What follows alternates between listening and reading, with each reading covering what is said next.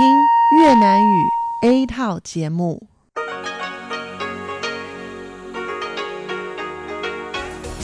Đây là Đài Phát thanh Quốc tế Đài Loan RTI.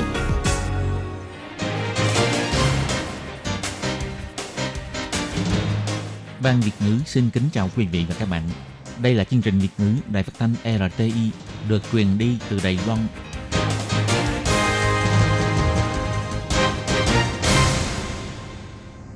Hello, tôi Kim xin kính chào các bạn. Hoan nghênh các bạn đã đến với chương trình Việt ngữ ngày hôm nay của chúng tôi. Các bạn thân mến, hôm nay là thứ ba, ngày 7 tháng 4 năm 2020, cũng tức rằm tháng 3 âm lịch năm canh tí. Chương trình Việt ngữ ngày hôm nay của chúng tôi sẽ bao gồm các nội dung chính như sau. Mở đầu là bản tin thời sự trong ngày, tiếp đến là chuyên mục tin vắn lao động nước ngoài, rồi đến chuyên mục tiếng hoa cho mọi ngày, chuyên mục theo dòng thời sự, và sau cùng, chương trình của chúng tôi sẽ khép lại với chuyên mục điểm hẹn văn hóa. Mở đầu chương trình hôm nay, Tôi Kim xin mời các bạn cùng đón nghe bản tin thời sự trong ngày. Và trước hết, mời các bạn cùng theo dõi các mẫu tin tóm lược. Đại sứ quán Trung Quốc tại Pháp lên tiếng phản đối việc ký tên ủng hộ Đài Loan gia nhập vào Tổ chức Y tế Thế giới. Viện Hành Chánh Đài Loan cấm sử dụng phần mềm Zoom vì lo ngại về vấn đề an ninh thông tin. Ngày 7 tháng 4, Đài Loan tăng thêm 3 ca nhiễm COVID-19, nâng tổng số ca nhiễm tại Đài Loan lên mức 376 ca. Sở Sức khỏe Quốc dân kêu gọi người có bệnh mãn tính nên ít đi ra đường.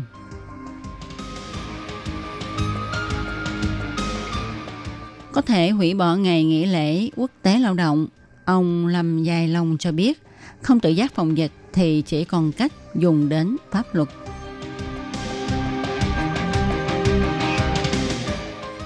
Đại diện Hà Lan tại Đài Loan cảm ơn Đài Loan tặng khẩu trang và hy vọng cùng hợp tác kinh tế. Tiến hành khử trùng 11 điểm bị phát thông tin cảnh cáo quốc gia. Và sau đây Tú Kim xin mời các bạn cùng đón nghe nội dung chi tiết của bản tin thời sự ngày hôm nay nhé. Có hơn 80 nghị sĩ quốc hội Pháp ký tên ủng hộ du học sinh Đài Loan phát động phong trào ủng hộ Đài Loan gia nhập vào Tổ chức Y tế Thế giới. Việc này đã khiến cho Đại sứ quán Trung Quốc tại Pháp phẫn nộ lên tiếng chỉ trích những người tham gia. Ngày 7 tháng 4, bà Âu Giang An, phát ngôn viên Bộ Ngoại giao Đài Loan cho biết, từ trước đến nay, chính phủ Trung Quốc luôn dùng mục đích chính trị để bức hại nhân quyền và sức khỏe của nhân loại. Mọi người đã quen với hành động và thái độ này của Trung Quốc. Do đó, phía ta không bình luận gì cả.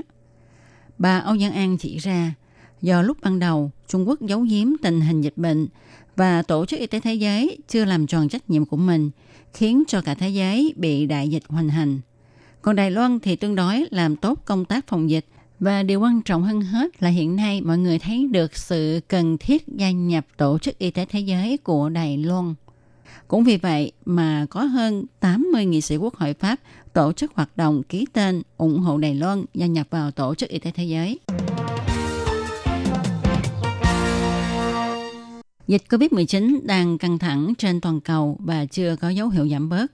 Để ứng phó, tất cả mọi hoạt động đều chuyển sang làm việc tại nhà nhằm tránh tập trung đông người. Do đó, nhu cầu về học hành, hội họp trực tuyến tăng cao. Tuy nhiên, gần đây lại có tin truyền phần mềm rơm họp trực tuyến ảo có thể làm thất thoát thông tin. Ngày 7 tháng 4, Phòng An toàn Thông tin thuộc Viện Hành Chánh Đài Loan cho biết, do ảnh hưởng của dịch COVID-19 và để cho mọi việc vẫn có thể được thực hiện trôi chảy, nên các cơ quan đều vận dụng hệ thống hội nghị trực tuyến từ xa và chia văn phòng làm việc ở nhiều nơi khác nhau. Tuy nhiên, nếu các đơn vị có nhu cầu họp trực tuyến, thì không nên sử dụng phần mềm họp trực tuyến ảo Zoom vì không an toàn. Phòng an toàn thông tin chỉ ra, nếu vì tình hình đặc biệt hay do nhu cầu giao lưu quốc tế cần phải sử dụng đến phần mềm trực tuyến của nước ta, thì hiện nay vẫn có thể sử dụng các phần mềm miễn phí như Google hay Microsoft. Cơ quan nhà nước cần phải đảm bảo an toàn thông tin khi làm việc trực tuyến nhằm bảo vệ an toàn thông tin của nước nhà.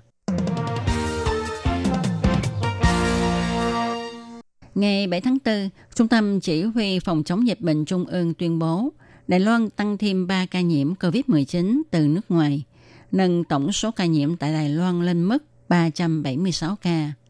Trưởng chỉ huy ông Trần Thầy Trung cho biết, các ca nhiễm này có độ tuổi bình quân trên 20 tuổi.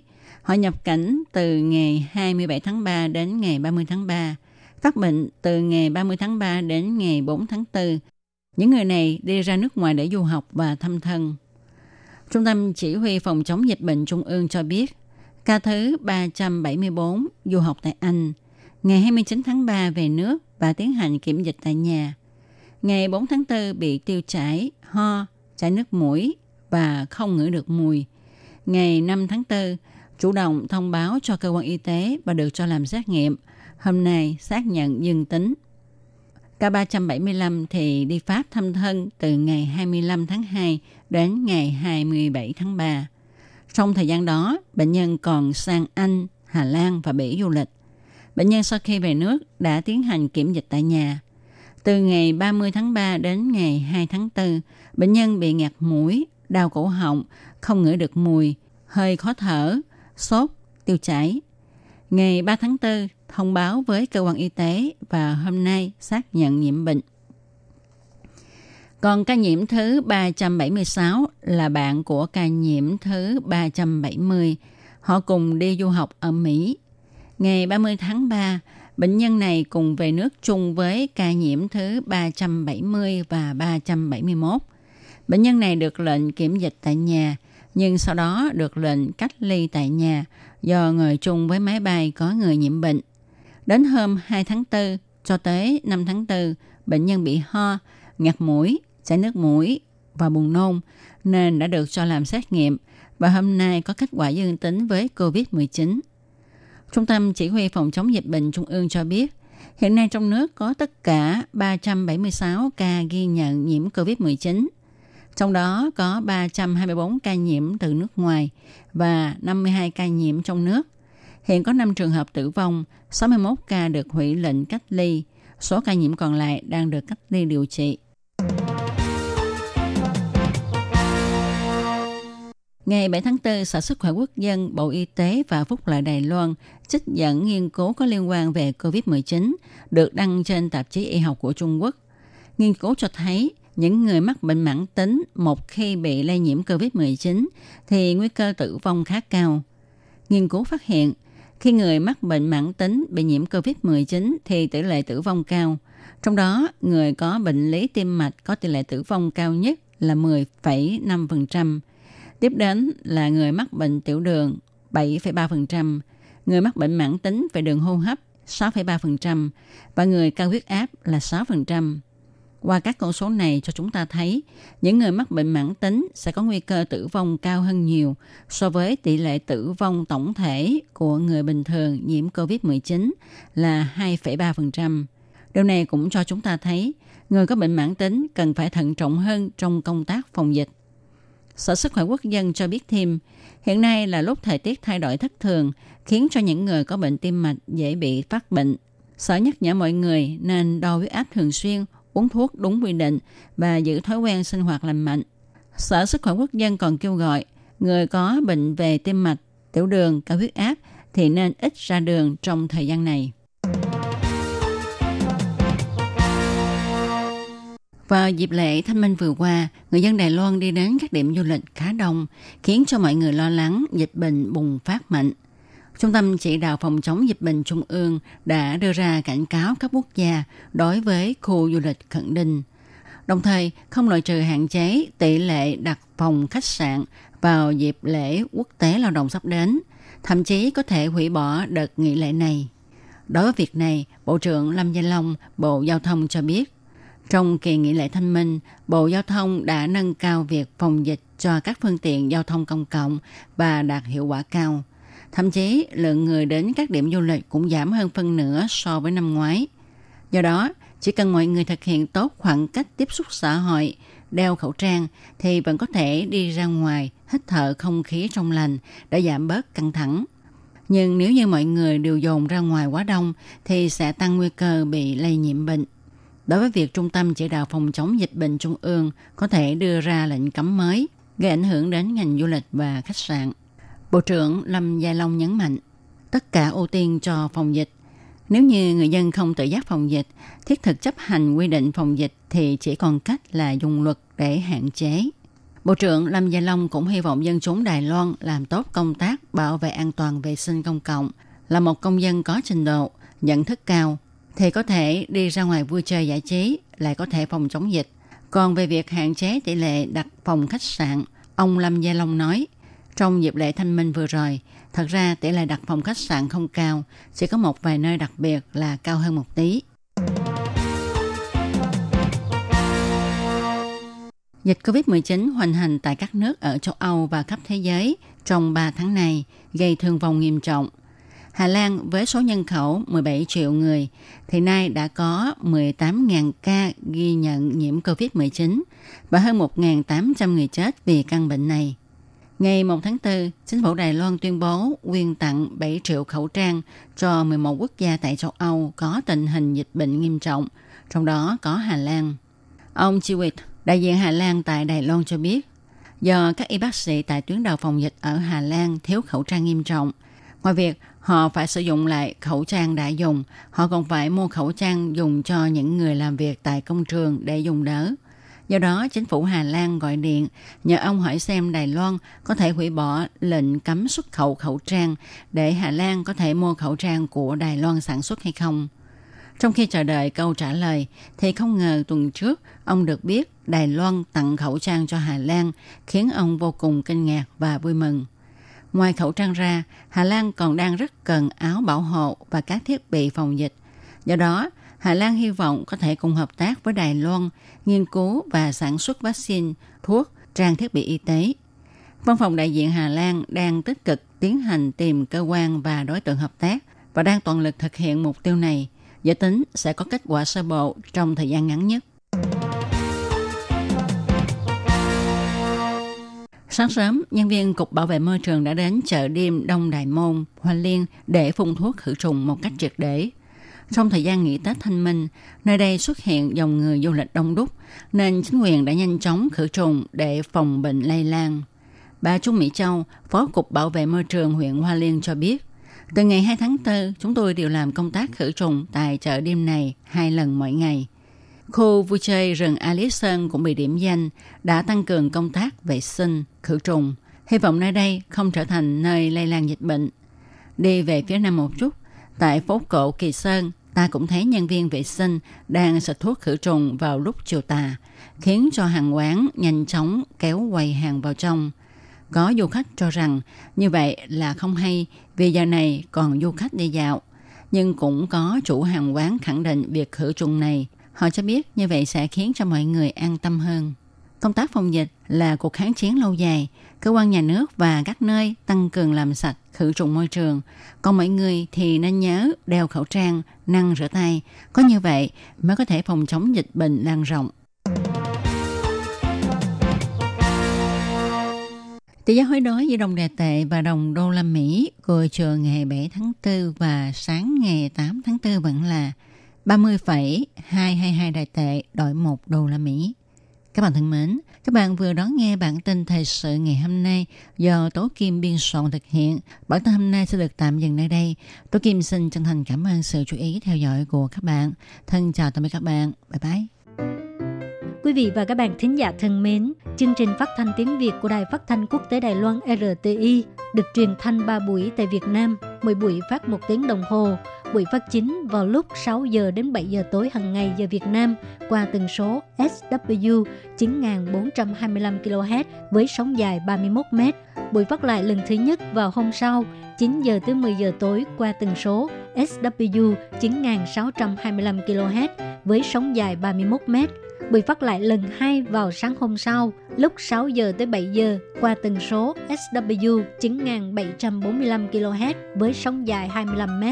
Ngoài ra tại Đài Loan, ở khu vực Dân Nghĩa, Vân Lâm và Đài Nam có thể đón nghe chương trình của Ban Việt ngữ qua tần số AM 1422 kHz vào lúc 8 giờ tới 9 giờ tối mỗi thứ ba hàng tuần và chương trình sẽ được phát lại vào hôm sau lúc 9 giờ tới 10 giờ sáng. Sau đây xin mời quý vị và các bạn tiếp tục đón nghe nội dung chương trình hôm nay.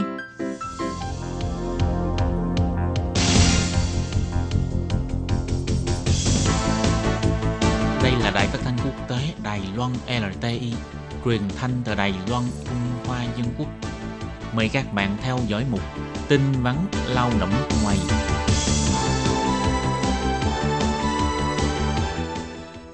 Khiết Nhi và Thúy Anh xin chào các bạn. Xin mời các bạn đón nghe chuyên mục tin vắn lao động của tuần này. Các bạn thân mến, trong phần tin vắn lao động của tuần này, Thúy Anh và Khiết Nhi xin mang đến cho các bạn hai thông tin như sau. Thông tin thứ nhất, đó là môi giới cần phải điền danh sách thông báo trên mạng Internet đối với những lao động di trú về Việt Nam trước ngày 1 tháng 5. Và thông tin thứ hai, số dừng cung ứng cho kiểm dịch tập trung có hạn, lao động di trú chưa xác nhận có chỗ ở tại trung tâm kiểm dịch tập trung sẽ không được nhập cảnh. Và sau đây xin mời các bạn cùng đón nghe phần nội dung chi tiết của bản tin vắn ngày hôm nay. Theo công bố của Trung tâm Chỉ đạo Phòng chống dịch bệnh Trung ương, bắt đầu từ ngày 19 tháng 3, tất cả lao động người nước ngoài nhập cảnh Đài Loan đều phải kiểm dịch tại nhà 14 ngày. Về việc này, Văn phòng Kinh tế Văn hóa Việt Nam tại Đài Bắc cũng đã đưa ra biện pháp ứng phó liên quan, yêu cầu các công ty môi giới phải lên mạng để đăng nhập thông tin và thông báo danh sách những lao động di trú người Việt Nam đang dự định về nước trước ngày 1 tháng 5 để tiện lợi cho công tác phòng dịch trong thời gian sau. Văn phòng đại diện Việt Nam tại Đài Bắc nhắc nhở chủ thuê và môi giới Đài Loan trước khi làm thủ tục đưa lao động di trú mới nhập cảnh hay đưa lao động di trú về nước thăm nhà tái nhập cảnh Đài Loan đều cần phải phù hợp với điều kiện kiểm dịch tại nhà mà chính phủ quy định. Đồng thời, trong thời gian lao động di trú thực hiện kiểm dịch tại nhà, không được chấm dứt hợp đồng lao động và phải cung cấp đầy đủ 3 bữa ăn hàng ngày cho lao động di trú trong thời gian kiểm dịch tại nhà. Nếu như chủ thuê không thể thực hiện công tác kiểm dịch, công ty môi giới có trách nhiệm phải bảo vệ người lao động và thông báo cho văn phòng đại diện. Ngoài ra, để phối hợp với công tác phòng dịch của Đài Loan, đối với những lao động di trú người Việt Nam đang dự định về nước trước ngày 1 tháng 5, văn phòng đại diện cũng yêu cầu các công ty môi giới cung cấp danh sách lao động trước ngày 31 tháng 3, bao gồm họ tên, mã số hộ chiếu, số điện thoại liên lạc, vân vân. Và sau đây là thông tin thứ hai. Bộ Lao động chỉ ra, hiện tại chính phủ đã sắp xếp trung tâm kiểm dịch tập trung, nhưng số giường tại trung tâm này có hạn, nhắc nhở chủ thuê và công ty môi giới. Nếu trung tâm kiểm dịch tập trung không còn chỗ trong ngày mà lao động di trú dự kiến nhập cảnh Đài Loan, thì kiến nghị nên dời ngày nhập cảnh lại, để đến khi có chỗ ở tại trung tâm kiểm dịch rồi mới sắp xếp cho lao động di trú nhập cảnh. Nếu lao động di trú chưa có giấy chứng minh vào ở tại trung tâm kiểm dịch tập trung, sẽ không được phép nhập cảnh. Ngoài ra, đối với những lao động di trú mới làm việc trong ngành chế tạo, sản xuất, ngư nghiệp hoặc nông nghiệp, Bộ Lao động bày tỏ họ đã thảo luận với chính quyền tại các địa phương về quy trình kiểm tra sát hạch địa điểm kiểm dịch tại nhà. Sau khi chủ thuê lấy được giấy cho phép tuyển dụng lao động di trú, cần phải cung cấp bản kế hoạch kiểm dịch tại nhà dành cho lao động di trú nhập cảnh Đài Loan và trình lên cho đơn vị chức trách tại địa phương mà lao động di trú làm việc để họ đến khảo sát và kiểm tra thực địa. Sau khi xác nhận địa điểm kiểm dịch tại nhà phù hợp với tiêu chuẩn mỗi người một phòng, đo nhiệt độ, khử trùng và có cơ chế quản lý việc ra vào của người lao động, khi đó Bộ Lao động mới cấp phép cho chủ thuê đưa lao động di trú nhập cảnh. Bộ Lao động bổ sung thêm, lao động di trú làm công việc kháng hộ công tại các đơn vị y tế, kháng hộ công gia đình, giúp việc gia đình, phải có thị thực lao động có hiệu lực và lao động di trú về thăm nhà phải có giấy cho phép tái nhập cảnh Đài Loan mới được xin giấy chứng minh vào ở trong trung tâm kiểm dịch tập trung trên trang mạng dịch vụ chăm sóc lao động di trú xuất nhập cảnh tại sân bay của Bộ Lao động. Lao động di trú chưa có visa lao động hay giấy cho phép tái nhập cảnh đã hết hạn, phải đợi đến khi có visa hay giấy cho phép tái nhập cảnh mới mới được đăng ký giấy chứng minh vào ở trong trung tâm kiểm dịch tập trung. Bộ Lao động bày tỏ, hiện tại đang thiết lập hệ thống đăng ký vào ở trong trung tâm kiểm dịch tập trung của trang mạng kế hoạch phục vụ chăm sóc lao động di trú xuất nhập cảnh tại sân bay. Hệ thống này có thể giúp cho chủ thuê hoặc công ty môi giới tra cứu số giường trống trong ngày lao động di trú dự kiến nhập cảnh và đăng ký vào ở trong trung tâm kiểm dịch tập trung. Tuy nhiên, trước khi hệ thống này được hoàn thiện, chủ thuê hoặc công ty môi giới có nhu cầu cần xin giấy phép có thể gọi điện thoại đến trạm phục vụ chăm sóc lao động di trú xuất nhập cảnh tại sân bay theo số điện thoại 03 398 9002 để được hỗ trợ. Bộ Lao động nhấn mạnh, hiện tại số giường cung ứng cho công tác kiểm dịch tập trung của chính phủ có hạn. Vì thế, nếu lao động di trú chưa có giấy chứng minh vào ở trong trung tâm kiểm dịch tập trung, dù đã đón máy bay đến Đài Loan, nhưng vẫn sẽ không được phép nhập cảnh. Nhắc nhở chủ thuê hoặc công ty môi giới cần phải hoàn tất tất cả thủ tục xin kiểm dịch tập trung rồi mới sắp xếp cho lao động di trú nhập cảnh. Bộ Lao động cũng thuyết minh về trình tự kiểm dịch tập trung như sau. Sau khi lao động di trú nhập cảnh, nhân viên trạm phục vụ chăm sóc lao động di trú xuất nhập cảnh tại sân bay sẽ sắp xếp đưa người lao động đến nơi kiểm dịch tập trung bằng xe phòng dịch. Sau khi kết thúc thời hạn cách ly, nhân viên của Bộ Lao động sẽ hỗ trợ đưa lao động di trú quay trở lại trạm phục vụ tại sân bay. Chủ thuê hoặc công ty môi giới có thể đến đón về và bắt đầu làm việc. Các bạn thân mến, bản tin vắn lao động của tuần này cũng xin tạm khép lại tại đây. Cảm ơn sự chú ý lắng nghe của quý vị và các bạn. Xin thân ái chào tạm biệt các bạn. Bye bye. Bye bye.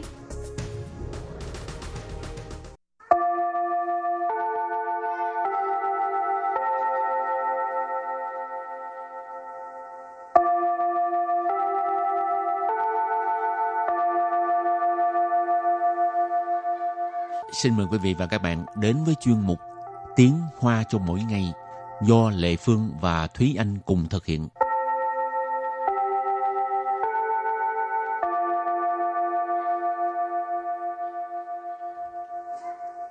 Thúy Anh và Lệ Phương xin kính chào quý vị và các bạn. Chào mừng các bạn cùng đến với chuyên mục Tiếng Hoa cho mỗi ngày ngày hôm nay. Thúy Anh có thích ngồi xe lửa không? Ờ, xe lửa Đài Loan thì khá là thích ngồi. Tại sao khác gì với Việt Nam?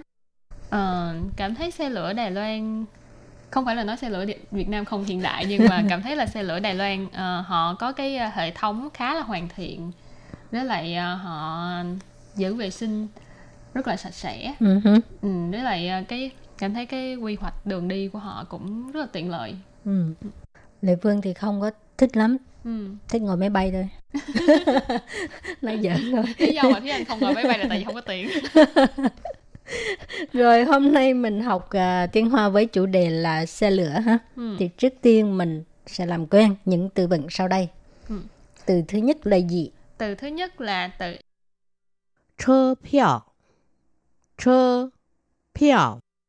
Chơ piao Chơ piao Nghĩa là vé xe.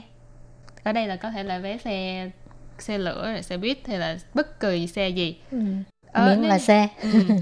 Tại vì chơ là xe mà piao là vé. Nếu như mà các bạn muốn nói là một vé của một dạng xe nào đó Thì ở đằng trước chữ chơ các bạn thêm cái uh, từ dùng để chỉ cái loại xe đó. Nên như hỏa chơ piao thì sẽ là vé xe lửa. Hảo, từ tiếp theo là hỏa chơ trạm 火车站， 火车站.火车站tức là ga xe lửa.火车là xe lửa. Trạm là cái trạm, cái ga. Ờ. kế tiếp nữa là 网络订票系统，网络订票系统， Quảng lụ tinh票系thống Quảng lụ tinh票系thống cái này là hệ thống đặt vé trên mạng. Đây là cũng là một cái điểm mà Thúy Anh rất là thích về ờ, xe lửa của Đài Loan. Đó là có thể đặt vé trên mạng. Quảng lụ là mạng internet. Tình là đặt vé, xì thông là hệ thống, cho nên từ này ghép lại là hệ thống đặt vé trên mạng. Rồi và từ kế tiếp nữa đó là Chủy phiêu Chủy phiêu tức là lấy vé. Và từ cuối cùng. Thuy phiêu Thuy 票， Thuy 票 Thuy 票nghĩa là hoàn vé Rồi những từ vựng rất là đơn giản ha. Mà nó rất ngắn cho nên các bạn à, nhớ học thuộc nha. ừ. Và tiếp sau đây mình sẽ có một mẫu đối thoại. Rồi, Mẫu đối thoại của ngày hôm nay thì như thế này 我现在来不及去火车站买票了，该怎么办呢？用网络订票系统啊，可以购票， 也可以退票。那我要怎么取票呢？火车站售票窗口或便利商店都能取票。 cái đoạn đối thoại này là cái uh, miêu tả là cái quá trình không phải là miêu tả quá trình mà là miêu tả là cái chức năng ờ, mua vé lấy vé vào Ờ. của xe lửa Đài Loan câu đầu tiên nói là 我现在来不及去火车站买票了，该怎么办呢？ 我现在来不及去火车站买票了，该怎么办呢？我现在来不及去火车站买票了该怎么办呢có nghĩa là ờ, ờ, bây giờ tôi đã không kịp để mà đi uh, ga xe lửa mua vé rồi phải làm sao đây 我 nghĩa là tôi, hiện tại là hiện tại, bây giờ. Lái bù chỉ là không kịp rồi. Không kịp, Chu hỏa chơ trạm, chu là đi, hỏa chơ trạm là ga xe lửa, mãi 票 là mua vé. L ở đây ý chỉ là cái uh, sự việc đó đã không kịp rồi, lái bút chỉ là đã không kịp rồi. Cái gì mà ban ờ, cái này có nghĩa là uh, phải làm sao đây, nên làm thế nào đây? Ừ, rồi câu tiếp theo là trả lời 用网络订票系统啊，可以购票，也可以退票。用网络订票系统啊，可以购票，也可以退 退票。 Dùng 网络订票系统á, có nghĩa là à, sử dụng hệ thống đặt vé trên mạng. Ha. Có thể购票,也可以退票, tức là có thể mua vé và cũng có thể à, hoàn vé, tức là trả lại vé. ha. Dùng là dùng, sử dụng.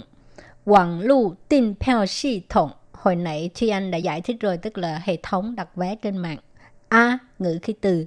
Có thể购票 là có thể mua vé,购票 là mua vé ha. 也可以退票，也 là cũng. Rồi à, 退票, hồi nãy từ vựng có học. Hoàn vé, trả lại vé.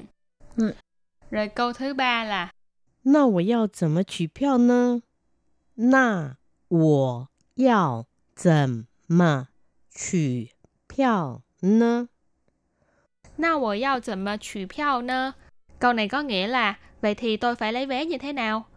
Na ở đây là vậy thì, thế thì, wo là tôi, mình, yao là phải, cần phải, dần mờ là như thế nào, chủ票này có nói là lấy vé. Nơ thường là ngữ khí từ, ở đây là đặt ở cuối câu dùng để hỏi. Cho nên câu này ghép lại là vậy thì tôi phải lấy vé như thế nào? Ừ. Các bạn có biết đi lấy ở đâu không? Câu trả lời đó là 火车站售票窗口或便利商店都能取票。火车站售票窗口或便利 商店都能取票。火车站售票窗口或便利商店都能取票.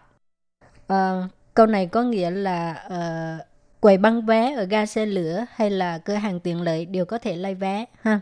Ờ, hồ sơ trang hồi nãy mình học rồi có nghĩa là ga xe lửa. Sâu票窗口 tức là cái quầy băng vé. Ừ. Show pale là băng vé. Tròn khẩu là cái cửa sổ nhỏ nhỏ như này ừ. thì nhưng ở đây là cửa sổ bán vé. Ừ. Ờ, hoặc hoặc tức là hay là hoặc là ờ, uh, biên lý sang tiền là cửa hàng tiện lợi. Tô là điều. Nên xỉ pèo nên là có thể xỉ pèo là lấy vé. Cho nên ờ, rất là tiện lợi nên cái việc mua vé ở Đài Loan nếu mà đi xe lửa. Ừ, bình thường là Lê Phương lúc nào cũng chạy ra cửa hàng tiện lợi mua vé trước Ừ. ừ. rồi à, mình mua thì mình lấy vé luôn mà Ừ. cho nên khỏi nếu mà không có lên mạng thì à, à, cứ chạy tới cửa hàng tiện lợi mua rồi lấy vé luôn chứ còn lên mạng là mình còn phải nhớ một cái động tác tiếp theo đó là đi lấy vé Ừ. Thì anh thì thường là sẽ lên mạng để mà mua vé rồi đi cửa hàng tiện lợi để mà lấy Ừ. hoặc là đến ga xe lửa để mà lấy vé là phải đi ờ, cái thời gian phải sớm hơn ừ, tức là đến ga xe lửa rồi lấy vé rồi lên xe luôn. Ừ. rồi và trước khi kết thúc chuyên mục của ngày hôm nay thì chúng ta hãy cùng ôn tập lại các bạn nha.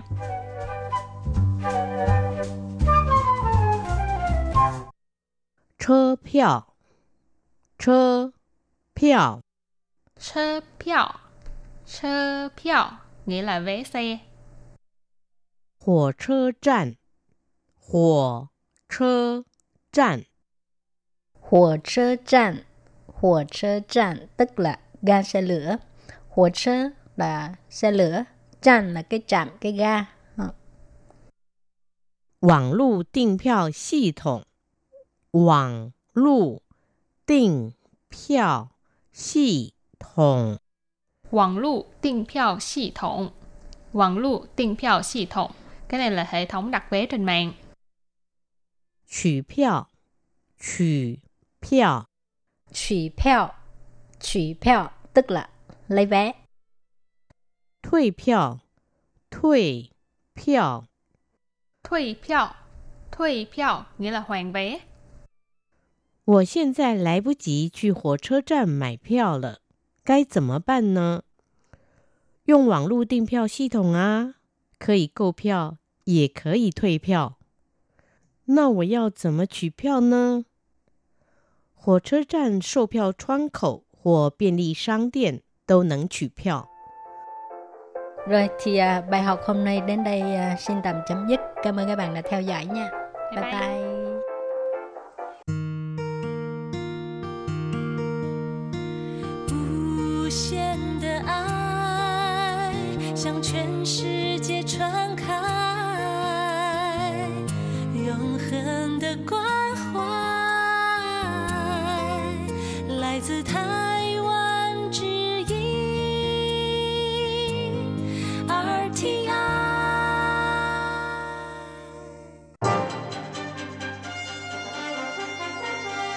Quý vị đang đón nghe chương trình Việt ngữ Đài RTI truyền thanh từ Đài Loan.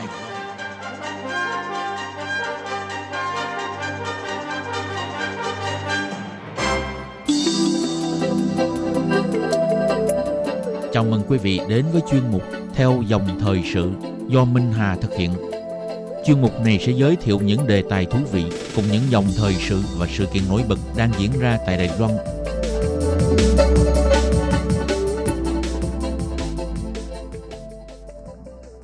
Xin kính chào quý vị và các bạn. Các bạn thân mến, dịch viêm đường hô hấp cấp do virus COVID-19 gây ra ở Trung Quốc đã để lại sự tác động đa diện về mặt địa chính trị và kinh tế. Một số tổ chức tài chính cho rằng virus corona sẽ gây hiệu ứng domino đối với nền kinh tế Trung Quốc, có tác động đến chuỗi cung ứng toàn cầu và làm giảm tăng trưởng kinh tế thế giới.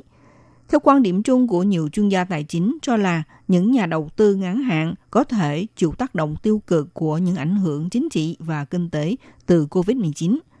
Hiệu ứng lan tỏa của dịch bệnh này đã gây ra một rủi ro mới đối với triển vọng của nền kinh tế thế giới nói chung và Đài Loan nói riêng. Vậy giải pháp nào giúp cho Đài Loan ứng phó trước tác động kinh tế của dịch COVID-19? Sau đây mời các bạn cùng đón nghe bài phân tích trong chuyên mục theo dòng thời sự hôm nay.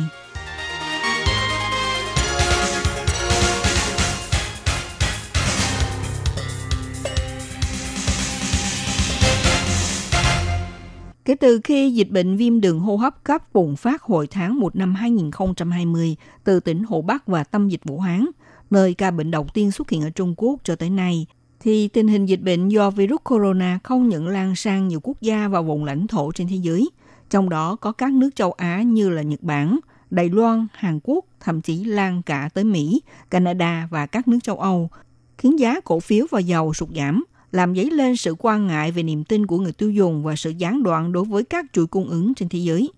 Phải nói là thị trường chứng khoán và dầu mỏ toàn cầu trao đảo vì cú sốc COVID-19. Theo các nhà phân tích kinh tế, thị trường chứng khoán toàn cầu lao dốc khi số ca nhiễm virus corona tại Mỹ và châu Âu tăng vọt. Tâm lý lo ngại về tác động của dịch bệnh đè nặng tăng trưởng của các nền kinh tế, khiến các nhà đầu tư bán tháo cổ phiếu để mà chuyển đến những kênh khác an toàn hơn. Sự lo lắng này cũng bao trùm các sàn giao dịch dầu thô. Ngày 9 tháng 3, vàng đen đã mức tới 25% giá trị khi giá dầu Brent giảm 30%, xuống 31 đô la Mỹ một thùng, đạt mức thấp nhất kể từ tháng 2 năm 2016. Trong khi giá dầu ngọt Texas cũng giảm 27% xuống 30 đô la Mỹ mỗi thùng. Nói cách khác là xuống tới ngược đáy của 4 năm qua. Đây cũng là mức giảm mạnh nhất trong một ngày kể từ năm 1991, thời điểm diễn ra cuộc chiến tranh vùng vịnh.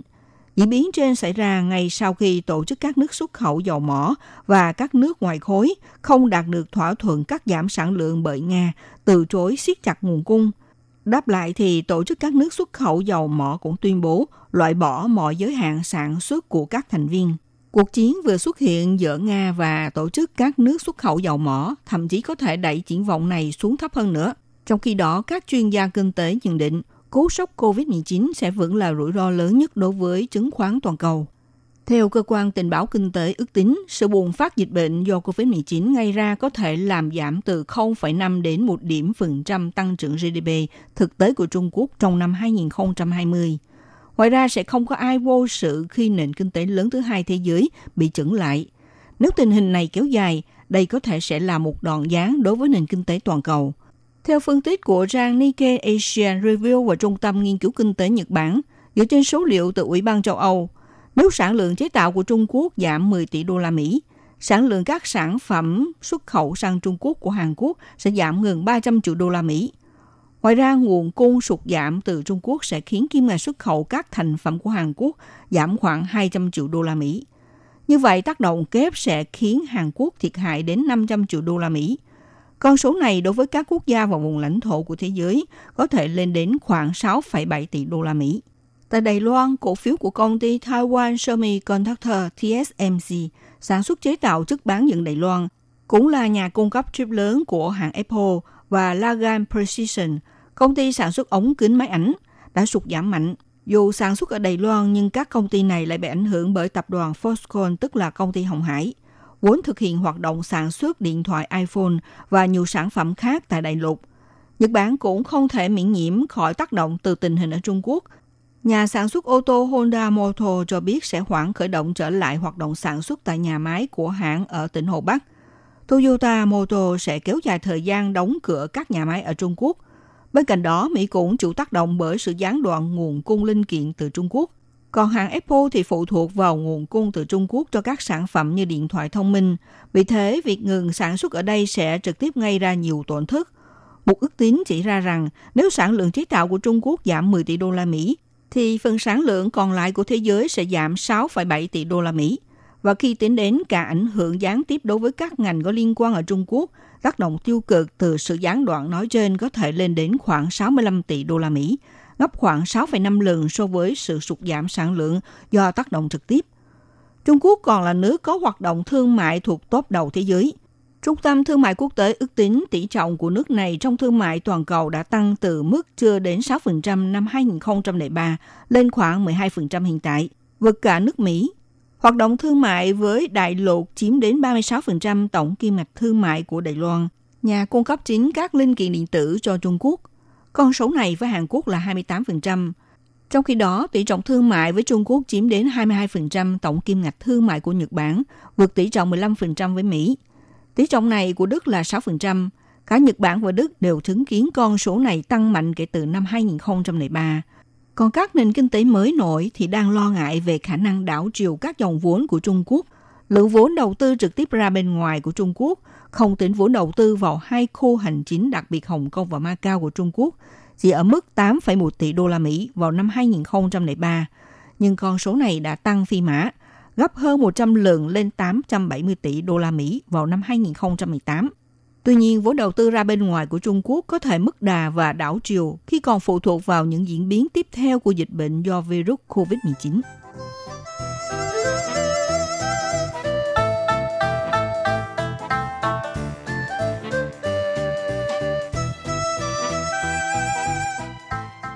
Các bạn thân mến, các bạn đang theo dõi chuyên mục theo dòng thời sự của Đài Phát thanh RT do Minh Hà thực hiện.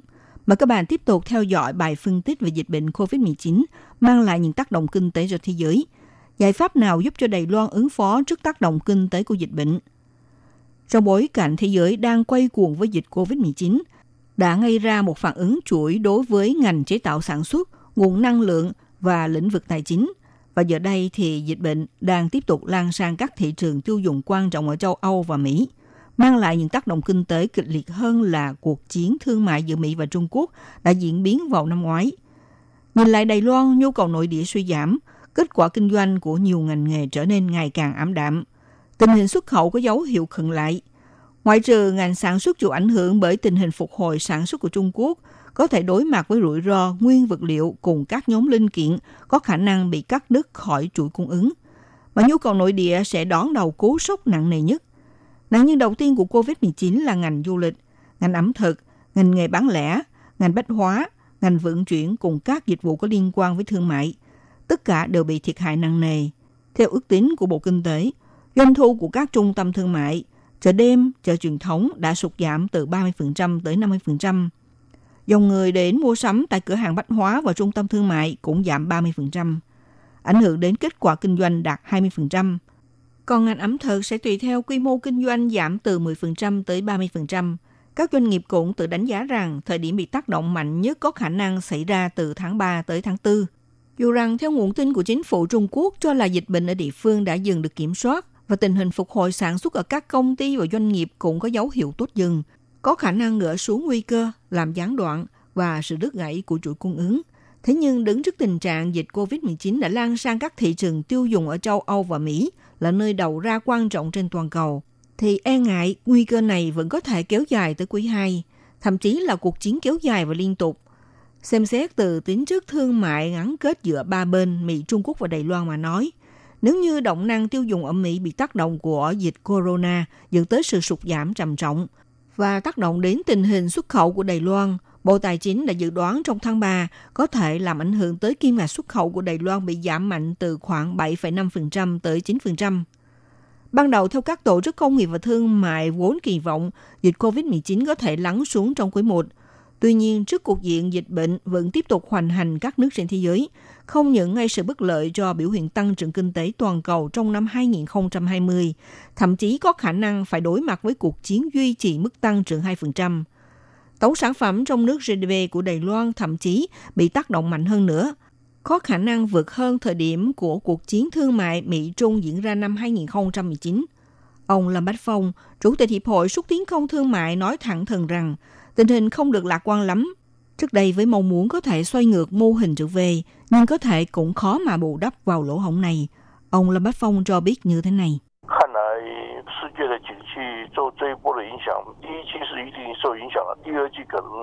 Ông nói rằng xem ra tình hình kinh tế thế giới chịu tác động trong đợt này vào quý 1 chắc chắn sẽ có nhiều ảnh hưởng hơn. Bước sang quý 2, lý ra có lẽ không có diễn biến tiếp tục nặng nề như thế. Tuy nhiên xem ra trong quý 2 cũng có thể là 3 tháng có nhiều rắc rối. So với mức tăng kinh tế GDP và chỉ số quản lý thu mua BMI mà mọi người đã nhìn thấy trước mắt còn nghiêm trọng hơn nữa. Chỉ khi kiểm soát và khống chế tốt dịch bệnh thì kinh tế của các nước có thể trở lại mức ổn định và là điều quan trọng. Mà xem tình hình trước mắt có thể là còn nhiều khó khăn, không thấy được bước ngoặt chuyển biến của nó. Nhìn lại tình hình Đài Loan, theo Phòng Tổng Kế toán Ngân sách dự tính, năm nay Đài Loan có mức tăng trưởng trong khoảng 2,37%.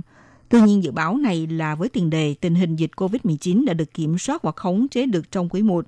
Còn bây giờ dịch virus COVID-19 đã kéo dài tới quý 2 rồi. Còn dư luận thì cũng dự đoán sẽ phải cho điều chỉnh mức tăng xuống thấp hơn nữa. Ông Lâm Bách Phong đưa ra nhận xét, kinh tế Đài Loan năm nay sẽ như nền kinh tế thế giới rất khó được giữ vững ở mức 2%. Chủ tịch Tổng Liên đoàn Thương mại Toàn quốc lại chính ít cho biết, nếu như Đài Loan khống chế sự lây nhiễm của dịch COVID-19 được vững hơn nữa, thì vào tháng 6 vẫn có khả năng được khôi phục đà tăng trưởng kinh tế. Ông cho rằng không đến nỗi phải điều chỉnh mức tăng xuống mức thấp hơn, vẫn có cơ hội giữ được mức tăng ở 2%. Tuy nhiên, mặc dù dịch COVID-19 đã gây tác động mạnh tới các ngành nghề có liên quan với nhu cầu nội địa Đài Loan, nhưng cũng mang lại cơ hội cho một số ngành nghề khác. Nói một cách tổng quát, có lẽ không tác động nhiều cho Đài Loan như trước đó đã dự đoán mức tăng kinh tế năm nay của Đài Loan vẫn có khả năng được duy trì ở mức 2%. Ông Ngô Đại Nhiệm, Giám đốc điều hành Trung tâm Nghiên cứu Kinh tế Đài Loan của Trường Đại học Trung ương cho biết như sau.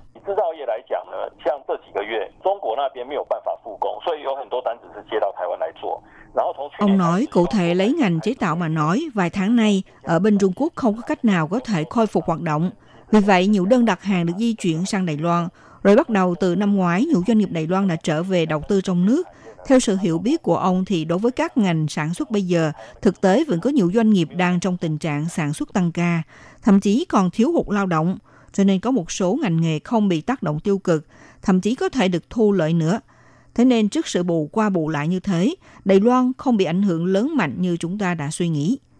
Các đoàn thể công nghiệp, thương mại và chuyên gia học giả cùng nhấn mạnh, hiện nay ngoài việc tích cực thực hiện công tác phòng chống dịch bệnh, công việc cấp bách và phải thực hiện trước mắt đó là chính phủ sử dụng một loạt công cụ chính sách để giúp đỡ các doanh nghiệp giải quyết bài toán khó, vượt qua mọi khó khăn. Như thế nào để quy hoạch, thực hiện là một điểm then chốt.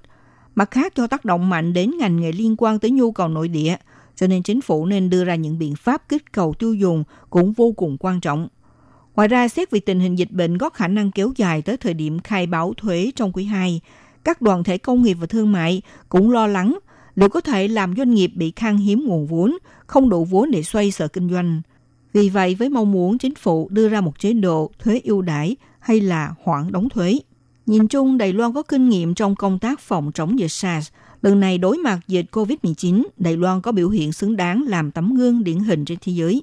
Đứng trước những tác động kinh tế do virus corona gây ra, như thế nào đưa ra gói dự án hoàn thiện, giúp đỡ doanh nghiệp vượt qua khó khăn, đây sẽ là sự thách thức tới trí thông minh và năng lực thực hiện chính sách của nhà nước. Các bạn thân mến, chúc bộ theo dòng thời sự hôm nay đến đây cũng xin được khép lại. Minh Hà xin thân ái kính chào tạm các bạn và hẹn gặp lại các bạn cũng trên làn sóng này vào buổi phát kỳ sau.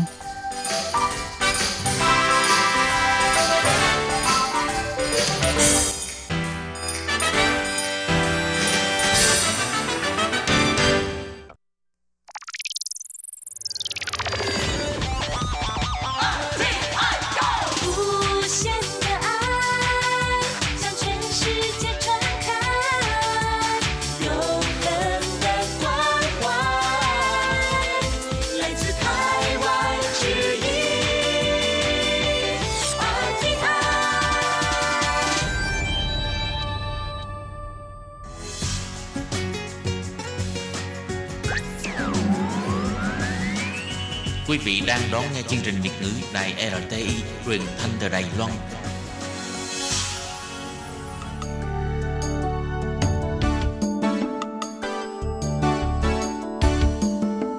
Chào mừng quý vị đến với chương mục Điểm hẹn văn hóa do Khiết Nhi phụ trách.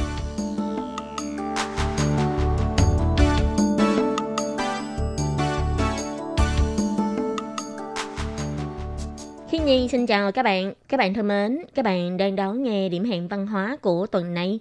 Các bạn ơi, đã bao lâu rồi các bạn không tự dùng viết để tự nắn nót viết từng nét chữ? Có thể nói, ngày nay do sự phát triển của các sản phẩm 3C như là máy vi tính hay là điện thoại di động, hình như là mọi người thường sẽ quen với việc là dùng máy tính hay là điện thoại di động để đánh máy, chứ không thật sự tự viết chữ. Thậm chí thỉnh thoảng Khiết Nhi còn nghe có người nói hình như là mình viết chữ càng lúc càng xấu vì đã lâu lắm rồi mình không tự viết. Cho nên bây giờ viết chữ ra chỉ thấy càng viết càng xấu mà thôi. Nhưng những năm gần đây, trên mạng cũng rộ lên một làn sóng là mọi người đua nhau viết chữ đẹp và khoe chữ đẹp. Vậy trong điểm hẹn văn hóa của tuần này, Khiết Nhi muốn giới thiệu với các bạn về việc viết chữ đẹp bằng cây bút máy tại Lài Loan. Và sau đây xin mời các bạn cùng đón nghe chuyên mục của ngày hôm nay các bạn nhé. Như vừa rồi Khiến Nhi có giới thiệu, đó là gần đây rộ lên làn sóng là mọi người đua nhau viết chữ đẹp và khoe chữ đẹp. Thậm chí là có không ít những fanpage hay là những group của những người có cùng chung sở thích về viết chữ đẹp đã đạt đến con số là vài trăm lượt người like. Có không ít người khi nghĩ đến việc viết chữ đều không khỏi nhớ lại kỷ niệm lúc bé. Một là bị cha mẹ ép phải viết chữ, không thì bị thầy cô ép phải luyện chữ bằng bút lông, bút máy hay là bút chì, cũng như là bút nguyên tử vân vân. Người lớn cứ hay ép trẻ con là phải gò từng chữ, nắn nót để viết cho thật đẹp. Nhưng thường thì trẻ con đâu có đủ kiên nhẫn như vậy đúng không các bạn? Thậm chí nghĩ là cứ viết qua loa, viết hết là xong. Hiếm khi có đứa trẻ nào lại nghĩ phải gò từng nét từng chữ, phải luyện từ lần này đến lần khác. Có như vậy mới có thể viết được những chữ đẹp. Vào thời đại ngày nay, khi mọi người đã dần quen với việc dùng bàn phím thay thế cho giấy bút, có nhiều người thậm chí còn quên hẳn là làm thế nào để có thể viết chữ đẹp. Đặc biệt là như chữ tiếng Hoa thuộc hệ thống chữ từng hình. Vì thế đến khi viết nhiều lúc lại quên nét hay là quên cách viết nhằm giữa chữ này với chữ khác. Vì vậy mà đã có không ít người lớn tuổi đã chê cười giới trẻ vì quen việc tiếp xúc với lại bàn phím và máy tính, quên hẳn việc dùng giấy mực để viết chữ. Vì thế mà chữ viết của giới trẻ càng lúc càng xấu đi. Nhưng không ngờ là trong làn sóng khoe chữ đẹp này, có rất là nhiều người đi làm hay là sinh viên học sinh đều bắt đầu cầm viết lên để luyện chữ trở lại. Mọi người đua nhau xem ai viết chữ đẹp hơn, rồi sau khi viết xong lại chụp hình để up lên mạng và thành lập rất là nhiều fanpage cũng như là các hội nhóm trên Facebook. Trong làn sóng khoe chữ đẹp này, có người thích dùng viết nguyên tử để viết, có người lại thích dùng bút lông, thậm chí là có người thích dùng bút máy. Và trong đó được ưa chuộng nhất chính là nghệ thuật viết thư pháp bằng bút máy. Chỉ riêng việc tìm kiếm vài nghìn lượt trong một ngày của bút máy trên mạng, đã cũng thấy được có bao nhiêu người đang quan tâm đến việc viết chữ đẹp bằng bút máy. Theo một thanh niên cũng thích luyện chữ đẹp nói, trước đây cứ nghĩ là việc luyện viết chữ đẹp bằng bút máy là một hoạt động xa xỉ bao nhiêu, vì cứ nghĩ là bút máy rất đắt tiền. Nhưng sau khi lên mạng tìm hiểu thì mới phát hiện, thực ra bút máy rất rẻ, chỉ cần vài chục đài tệ thôi là cũng có thể mua được một cây bút máy. Thậm chí có một người trung niên khi nghe về giá cả của cây bút máy còn không khỏi thốt lên kinh ngạc. Vì theo ông nói, lúc nhỏ ông có luyện qua bằng bút lông, bằng bút chì, nhưng lại không dám mua cây bút máy vì nó quá đắt. Năm xưa, một cây bút máy là có thể đắt hơn 1.000 đại tệ. Tiền đó đủ cho ông làm tiền sinh hoạt cho gần cả tháng trời. Làm sao mà ông dám lấy số tiền đó để mua một cây bút máy? Theo thống kê của trang bán sách và văn phòng phẩm online Books, vào những năm mà làn sóng khoe chữ đang rầm rộ nhất, thì lúc đó lượng khách có độ tuổi từ 19 cho đến 22 tuổi tăng 70% và lượng khách dưới 15 tuổi tăng 200%. Trong đó, dòng bút máy bậc trung cao cấp có giá từ 599 đại tệ trở lên đã bán đứt chạy. Và dòng bút máy bình dân có giá từ 300 đại tệ cho đến 399 đại tệ, cũng có lượng tiêu thụ tăng 200%. Vì thế, nhiều người đã cho rằng Vì bút máy giá cả phải trăng, rất là dễ mua. Khi luyện viết thư pháp bằng bút máy thì còn có bảng chữ cái để luyện theo, cũng như là có rất là nhiều video được chia sẻ trên mạng. Ai muốn luyện theo thì cứ thể mở ra mà xem thôi. Mà bút máy ngoài có thể dùng để viết chữ, còn có thể dùng để vẽ tranh, phát họa. Ngoài ra, những người thích viết thư pháp bằng bút máy, họ ngoài quan tâm đến giá cả của cây bút máy, còn lúc quan tâm đến chất liệu để dùng làm cây bút, làm ngòi bút, năm sản xuất của cây bút, cũng như là rất cầu kỳ về màu sắc của các loại mực. Thậm chí có người còn đặt mua bút máy được làm riêng theo yêu cầu của khách hàng tại Nhật Bản. Cộng thêm nữa là trên thị trường cũng bắt đầu xuất hiện rất là nhiều cuốn sách dạy viết chữ đẹp. Ví dụ như cuốn sách giáo khoa dạy viết chữ bằng bút máy, được phiên dịch từ phiên bản tiếng Nhật. Và đây cũng là cuốn sách đầu tiên ở Đài Loan theo chủ đề là dạy viết chữ đẹp bằng bút máy. Cuốn sách này khi vừa mới tung ra thị trường được một tháng thì đã bán được hàng ngàn cuốn. Ngoài cuốn sách này ra, còn có cuốn sách Ngày luyện tập viết chữ đẹp, có tác giả là người Đài Loan, do nhà xuất bản văn hóa tạm thể phát hành. Trong cuốn sách này, ngoài hướng dẫn độc giả làm thế nào để viết chữ đẹp ra, còn có thêm bản chữ mẫu để độc giả có thể mô phỏng theo. Và cuốn sách này cũng chỉ trong vòng một tháng sau khi ra mắt đã bán được hơn 2.000 cuốn, được xếp vào top 15 cuốn sách bán chạy nhất trong tháng. Cũng theo đà của làn sóng viết chữ đẹp bằng bút máy này, ngoài việc các sản phẩm bút máy cũng như là mực bán chạy ra, thì các loại sản phẩm liên quan như là các loại sách công cụ hướng dẫn viết chữ đẹp, rèn luyện chữ đẹp và các chế phẩm giấy cũng bán đứt chạy. Những người luyện chữ cũng chọn lựa rất kỹ cho loại giấy mình dùng để luyện chữ, cũng như là sẽ tùy theo chủ đề mà mình sẽ viết, chọn lựa loại giấy thích hợp. Chỉ trong vòng một năm, bắt đầu rộ lên làn sóng này. Số lượng tiêu thụ của các loại công cụ dùng để luyện chữ, cũng như là các sản phẩm giấy, đã tăng trưởng 4 đến 50%.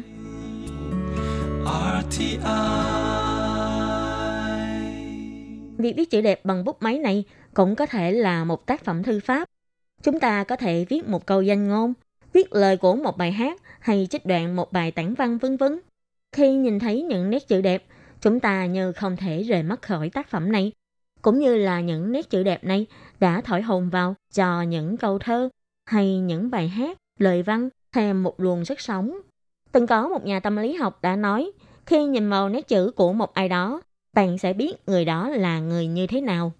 Và người ta có thể thông qua nét chữ để nhận biết tính cách của một con người. Thẳng thắn, bộc trực, điềm tĩnh hay nóng nảy, những điều này nếu như chúng ta để ý thì chúng ta cũng có thể phát hiện tính cách của một ai đó trong chữ viết của người đó. Vì thế có thể nói, việc luyện viết chữ đẹp bằng bút máy cũng là một cách để thể hiện phong cách cá nhân của mình, đồng thời cũng là một cách để tu tâm dưỡng tính. Khi viết chữ như là một cơ hội để cho mọi người có thể điềm tĩnh trở lại, để sống chậm lại trong cuộc sống hối hả mỗi ngày.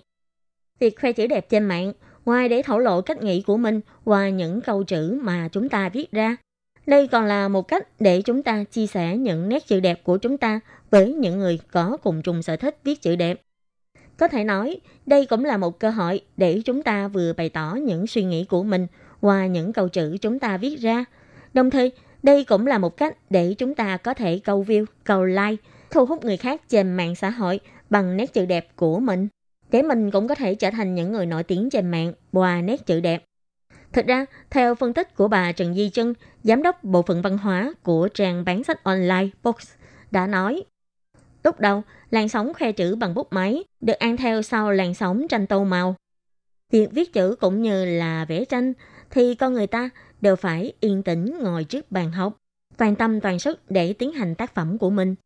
Cùng với tiết tấu trầm rãi này thì tâm trạng của mỗi người cũng sẽ dần dần lắng dịu lại và có thể tạm thời rời xa các thiết bị như máy tính hay điện thoại di động, cũng như là tạm thời thoát khỏi các trang mạng xã hội như Facebook. Đây chính là tác dụng sống chậm lại từ tâm dưỡng tính mà vừa rồi Khiết Nhi có nhắc đến. Và thứ hai nữa là do việc viết bằng bút máy sẽ dễ hơn so với việc vẽ tranh hay tô màu. Tô màu để tạo nên một bức tranh có màu sắc từng thứ khác nhau, có sự tương phản hay có sự phối hợp hài hòa, đó đều phải dựa vào năng khiếu của mỗi người. Nhưng việc viết bút máy thì chỉ cần một cây viết với một tờ giấy là người ta có thể dễ dàng thực hiện.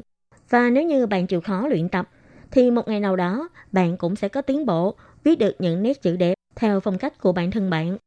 Cái cảm giác tự hào khi mình có thể viết ra được những con chữ, những đoạn văn tao nhã sẽ hoàn toàn khác hẳn cái cảm giác bạn đánh máy trên máy vi tính. Và bà Trần Di Trân cũng chia sẻ, những người viết chữ đẹp còn rất chú trọng đến việc sẽ chọn những câu nói hay là những đoạn văn nào để viết. Đây cũng là một cách để họ tự xây dựng hình tượng của mình trên mạng xã hội. Cho nên mới có câu là mỹ tự thì phải kết hợp với danh ngôn, tức là chữ đẹp thì phải phối hợp với những câu nói hay. Có như vậy mới càng dễ thu hút ánh nhìn của người khác trên mạng xã hội. Như chuyên gia về giảng dạy cách viết bút máy, ông Hàng Ngọc Thanh đã nói, các bạn có từng nghĩ vì sao trong số các loại bút, mọi người lại chọn bút máy để luyện viết chữ đẹp không? Thực ra trong cuộc sống hàng ngày của chúng ta, chúng ta hay sử dụng nhất vẫn là bút chì hay là bút nguyên tử. Khi luyện viết chữ, chúng ta lại chọn bút máy. So với lại bút máy, thì bút chì cũng như là bút nguyên tử, khi ta viết, chủ yếu sẽ dựa vào sức của cổ tay cùng với các ngón tay, dựa vào sự ma sát giữa ngòi bút và tờ giấy để tạo thành nét chữ. Nhưng khi viết bút máy thì lại là một nguyên lý khác, cũng tương tự như bút lông. Người viết sẽ không dựa vào sức thực do cổ tay tác động lên ngòi bút và ma sát lên giấy. Dù chúng ta dùng sức như thế nào thì đường nét của chữ cũng tương đối đồng đều. Nhưng với viết máy lại khác, khi chúng ta dùng những ngòi bút bằng kim loại khác nhau, có độ cứng cũng như là độ dẻo dai khác nhau, thì nét chữ khi viết cũng sẽ không giống nhau, như là độ rộng hay là đường nét, cũng như là độ đậm nhạt của từng chữ cũng sẽ thay đổi tùy theo sự thay đổi của những điều kiện này. Và ông Hàng Ngọc Thanh cũng nói, muốn luyện chữ thì trước tiên các bạn phải luyện mực, phải thông qua việc luyện những nét thẳng, nét móc, nét chéo hay là luyện viết vòng tròn để cho chúng ta có thể quen được với tiết tấu khi vận dụng cây viết. Theo ông, tinh thần để luyện viết chữ chính là một chữ chậm. Chúng ta phải buông bỏ mọi sự hối hả và gấp rút, phải tĩnh tâm để viết từng nét. Có như vậy mới thực sự cảm nhận được cách để vận bút, cũng như là tiết tấu giữa bút, mực và giấy. Với một cách viết đoan chính, thì người viết từ từ cũng có thể nắm được bí quyết để viết chữ đẹp dành riêng cho bản thân mình. Và ông Hàng Ngọc Thành cũng nói, việc viết chữ đẹp không phải là chuyện của một sớm một chiều, hay có một công thức rõ ràng là bạn chỉ cần làm theo những bước đó thì có thể viết được chữ đẹp. Thật ra những chữ đẹp mà chúng ta nhìn thấy trên mạng xã hội thì người viết cũng thông qua việc vận dụng các kỹ xảo trong viết thư pháp như là làm thế nào để vận bút, để xoay, để chuyển, để dừng lại, cũng như là cách viết các nét chấm, nét ngang, nét thẳng, nét móc, nét mát, nét hức, vân vân. Và chỉ khi nào mà bạn thực sự nắm vững những bài học về các bước cơ bản khi viết chữ thư pháp, thì bạn mới có thể thực sự vững bút để viết ra những chữ thư pháp có đường nét đẹp. Khi viết chữ, dù các bạn sử dụng bút lông hay bút máy, thì các bạn cũng phải nắm rõ được nguyên lý ra mực của mỗi cây bút, cũng như là cách cầm bút đúng cách, cùng với lại phương pháp để điều khiển lực của cơ tay. Có như vậy, bạn mới thực sự có thể viết ra các dòng chữ một cách lưu loát theo ý của mình. Nếu không, e rằng một là bạn sẽ viết không ra mực, hai đó là bạn sẽ làm lấm lem tờ giấy để viết của mình. Và đây cũng chính là trường hợp thường gặp nhất cho những người mới bắt đầu nhập môn tập luyện viết chữ bằng bút máy. Nói tóm lại, việc viết chữ bằng bút máy không khó cũng không dễ. Nhưng điều quan trọng đó là các bạn phải đủ kiên nhẫn để từ tốn mà luyện tập từng nét bút cơ bản thường xuyên. Các bạn thân mến, chuyên mục điểm hẹn văn hóa của tuần này với chủ đề về việc luyện viết chữ đẹp bằng bút máy do khi Nhi biên tập và thực hiện cũng xin tạm khép lại tại đây. Cảm ơn sự chú ý lắng nghe của quý vị và các bạn. Xin thân ái chào tạm biệt các bạn và hẹn gặp lại. Bye bye!